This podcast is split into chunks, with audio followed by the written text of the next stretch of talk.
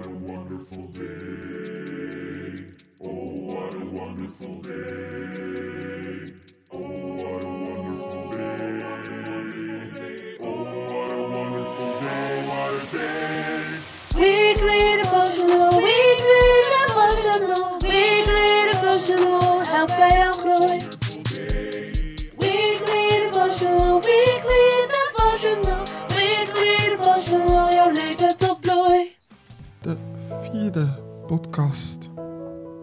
Vandaag gaan we het hebben over ontdek de bron van eeuwige liefde. En ik weet niet hoe het met jou zit, maar als je de eerdere podcast hebt geluisterd, dan is het je misschien al opgevallen. Ik was best wel onzeker. Ik was best wel op zoek naar bevestiging, naar acceptatie, naar goedkeuring. Ik vond het moeilijk om van mezelf te houden.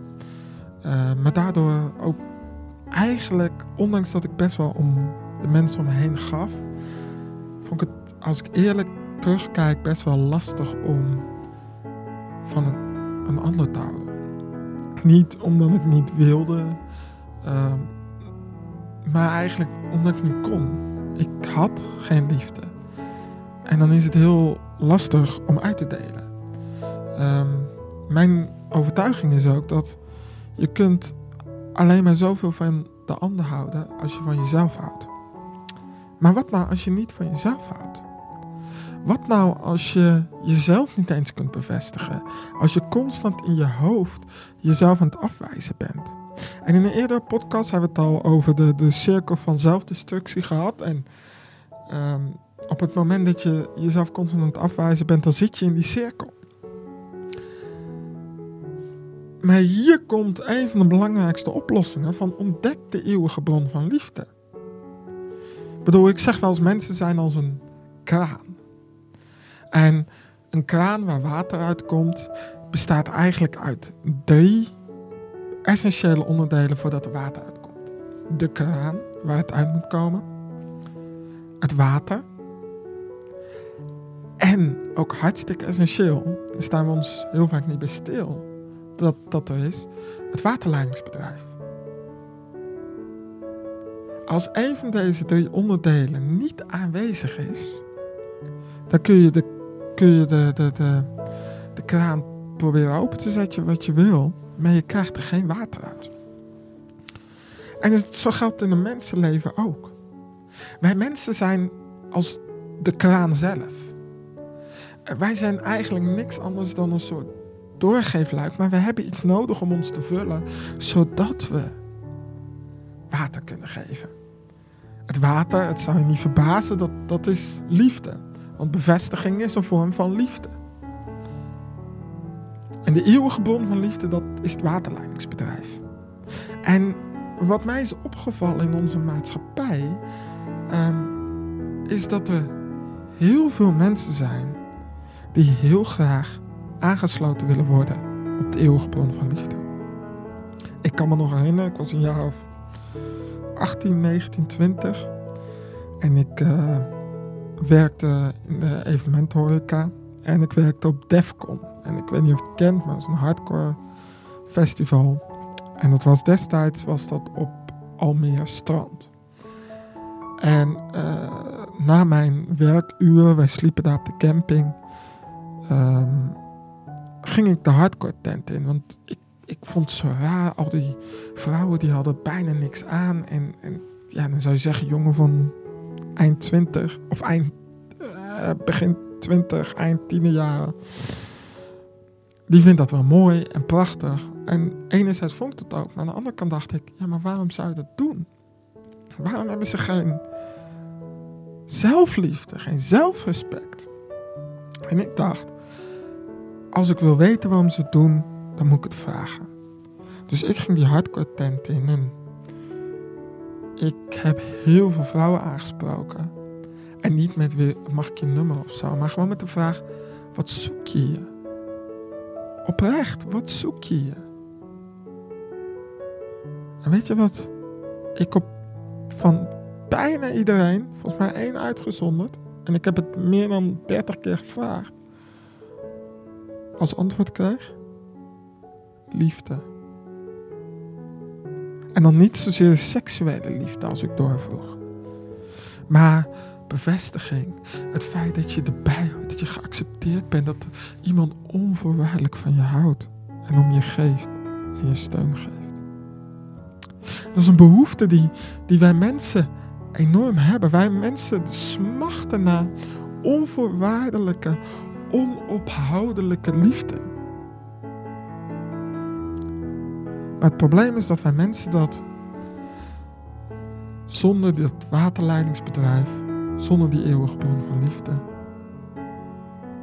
niet kunnen doorgeven, niet hebben. Maar wat is dan de eeuwige bron van liefde?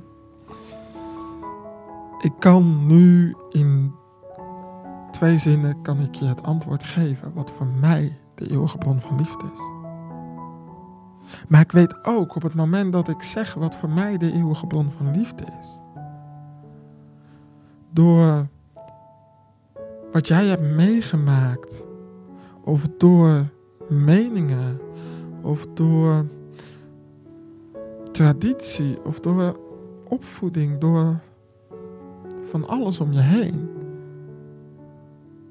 zal jij je afzetten tegen die eeuwige bron van liefde. Dus ik ga ook niet zeggen wat voor mij de eeuwige bron van liefde is. Wat ik je wel ga zeggen is dat ik je in deze podcast vooral wil uitdagen om de zoektocht aan te gaan. Om te gaan zoeken, oprecht te zoeken naar die eeuwige bron van liefde. Ik ben er namelijk van overtuigd dat als jij gaat zoeken, dat je die bron gaat vinden. En dat zal niet altijd in een dag zijn. Misschien wel. Het kan een maand duren, een week duren, een jaar duren, misschien tien jaar. Dat, ik weet niet hoe lang het gaat duren. Maar ik ben ervan overtuigd dat je het gaat vinden en, dat je dan op dat punt komt waar ik zelf nu ben gekomen. Nogmaals, ik, ik was misschien wel de meest onzekere persoon die je kan bedenken. En mensen zouden het vandaag de dag niet meer geloven. Ik bedoel, ik loop nu in een roze pak rond en het boeit me echt oprecht niet wat mensen van me denken. Ik, bedoel, als mensen me een compliment geven, vind ik het leuk. Ehm, maar het doet niet zoveel met mijn identiteit en met mijn spiritueel hart. Uh, maar als mensen me een afwijzing geven, doet dat ook niet zoveel met mijn spiritueel hart. Dus dat betekent voor mij dat ik dus een transitie heb gemaakt van iemand die constant bezig was met de meningen van de ander naar iemand die het niet meer belangrijk vindt. Iemand die constant bezig was om zijn eigen bevestiging te verdienen, zijn eigen liefde te verdienen, naar iemand die liefde gewoon kan aanvaarden. Van zichzelf en van anderen. En daardoor ook liefde kan geven aan mezelf en aan anderen. Waardoor mijn spiritueel hart niet meer afhankelijk is en, mijn mens zijn en mijn mensbeeld niet meer afhankelijk zijn van mijn eigen verdiensten, van mijn eigen harde, zwetende, voorwaardelijke werk en streven naar geliefd zijn. Ik bedoel, ik kan me nog herinneren, ik was een klein jochje en mijn moeder is echt mijn voorbeeld. En mijn moeder die had altijd een soort ritueeltje. En als je een kind van ja, 10, 11, 12, 13 begin puberteit bent, dan, dan vind je dat raar. Mijn moeder liep langs de spiegel. En die stond dan voor de spiegel en die, die, die, die zette de kraag op. En die zei dan oprecht tegen zichzelf: Je bent de mooiste vrouw van deze aardbol. Ik hou van jou. Ik dacht alleen maar, mam, hou op. En ik vond het knettergek. Maar weet je, ik ben door het ontdekken van de eeuwige bron van liefde, betrapte ik me de laatst zelf op dat ik hetzelfde deed. Dat ik, zelfs als ik een dagje vroeger, als ik een dag niks gedaan had, want ik had niet gestreefd, me bewijst, uh, bewezen om complimentjes te krijgen, om, zodat mensen me lief konden hebben of trots op me konden zijn. Als ik een dag dus niks gedaan had, dan ja, dat zat me niet lekker. Dus ik was altijd bezig met mezelf bewijzen. Nu, ik weet niet of je de serie Sex Education kent op Netflix. Ik hou ervan. Ik zweer daarbij. Ik vind het geweldig. Joh, je kan me wegdragen. Ik kijk nou al uit naar seizoen 3. Nou, ik had laatst een dag dat ik van ochtends vroeg tot 's avonds laat alle afleveringen van seizoen 2 heb zitten kijken. Terwijl ik in bed lag en helemaal niks gedaan heb. En weet je wat ik aan het einde van de dag tegen mezelf zei? Oprecht, dit is geen leugen. Dit is niet. Ik voelde het ook zo. Ricardo, ik ben trots op je.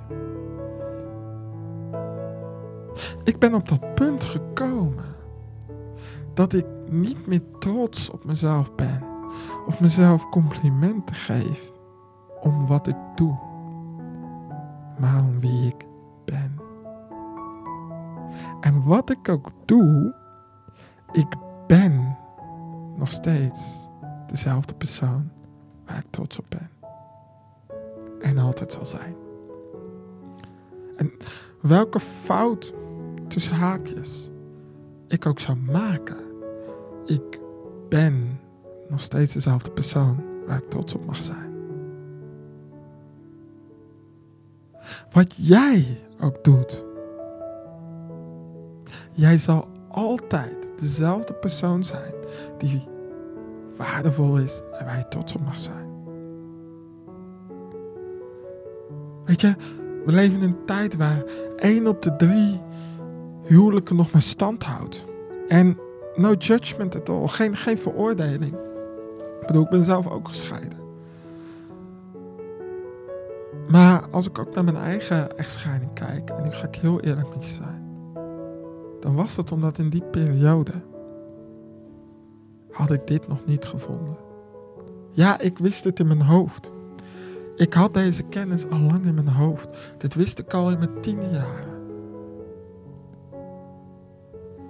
Maar het was nooit werkelijk ingedaald in mijn spiritueel hart, in mijn ziel, in mijn geest, maar ook in mijn lichaam daardoor. En daardoor was mijn huwelijk eigenlijk ook een manier, niet alleen van mij, maar ook natuurlijk van mijn ex. Maar het was een manier waarin we eigenlijk alle twee bezig waren om bevestiging te verdienen. En dat werkt nooit, want dat gaat clashen. Want je kunt als mens nooit de ander genoeg lief hebben vanuit jezelf, zonder dat je aangesloten bent op de eeuwige bron van liefde. Dat is onmogelijk. Dat is de reden dat, dat twee op de drie huwelijken strand. Dat is de reden dat zoveel vriendschappen het niet overleven. Dat is de reden dat zoveel families in Nederland uit elkaar barsten van de ruzie. Omdat we niet meer aangesloten zijn op de bron. Ik bedoel, neem Nelson Mandela.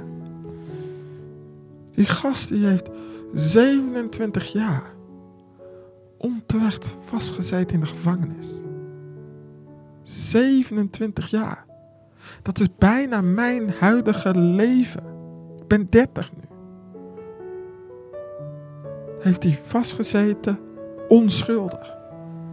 Ik weet niet wat jij had gedaan als je uit de gevangenis kwam. Misschien was je op je vader afgestapt, je had een geweer gepakt, je had ze doodgeschoten, weet ik veel. En allemaal begrijpelijk.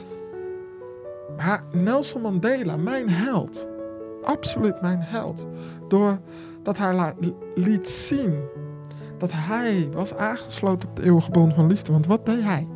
Hij kwam uit de gevangenis, stapte op zijn vijanden af, gaf zijn hand en hij zei: Ik vergeef jullie.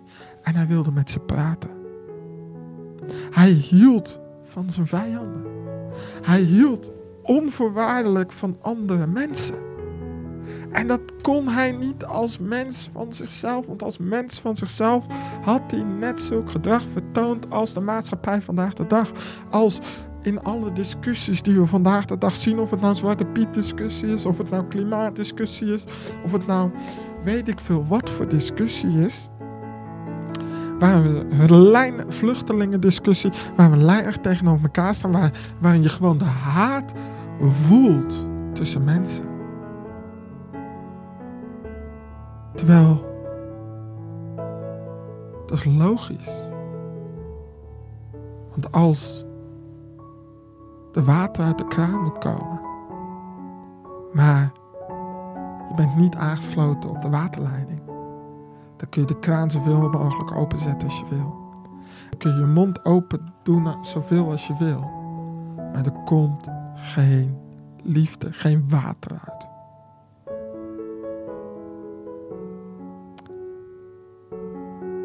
Ik wil deze podcast eigenlijk niet te lang gaan houden. Ik wil vooral eigenlijk in deze podcast je uitdagen om op zoektocht te gaan. Was naar de eeuwige bron. Lopen is bepaalde bijeenkomsten binnen. eh, misschien van religieuze organisaties, van levensbeschouwelijke organisaties. Ga eens naar een geestelijk begeleider.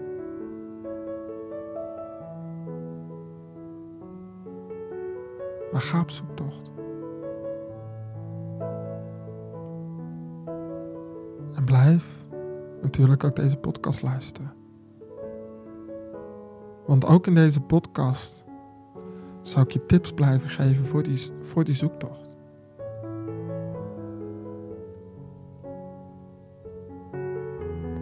Afsluiten met een belangrijke vraag.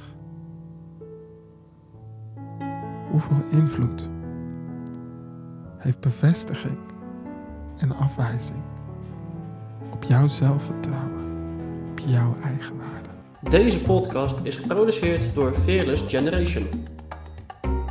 We hebben geprobeerd om alle rechthebbenden te benoemen in deze aflevering. Wil je meer content zien, lezen of horen? Of wil je contact opnemen? Dat kan via fearlessgeneration.nl. Dat is fearlessgeneration.nl. Aju.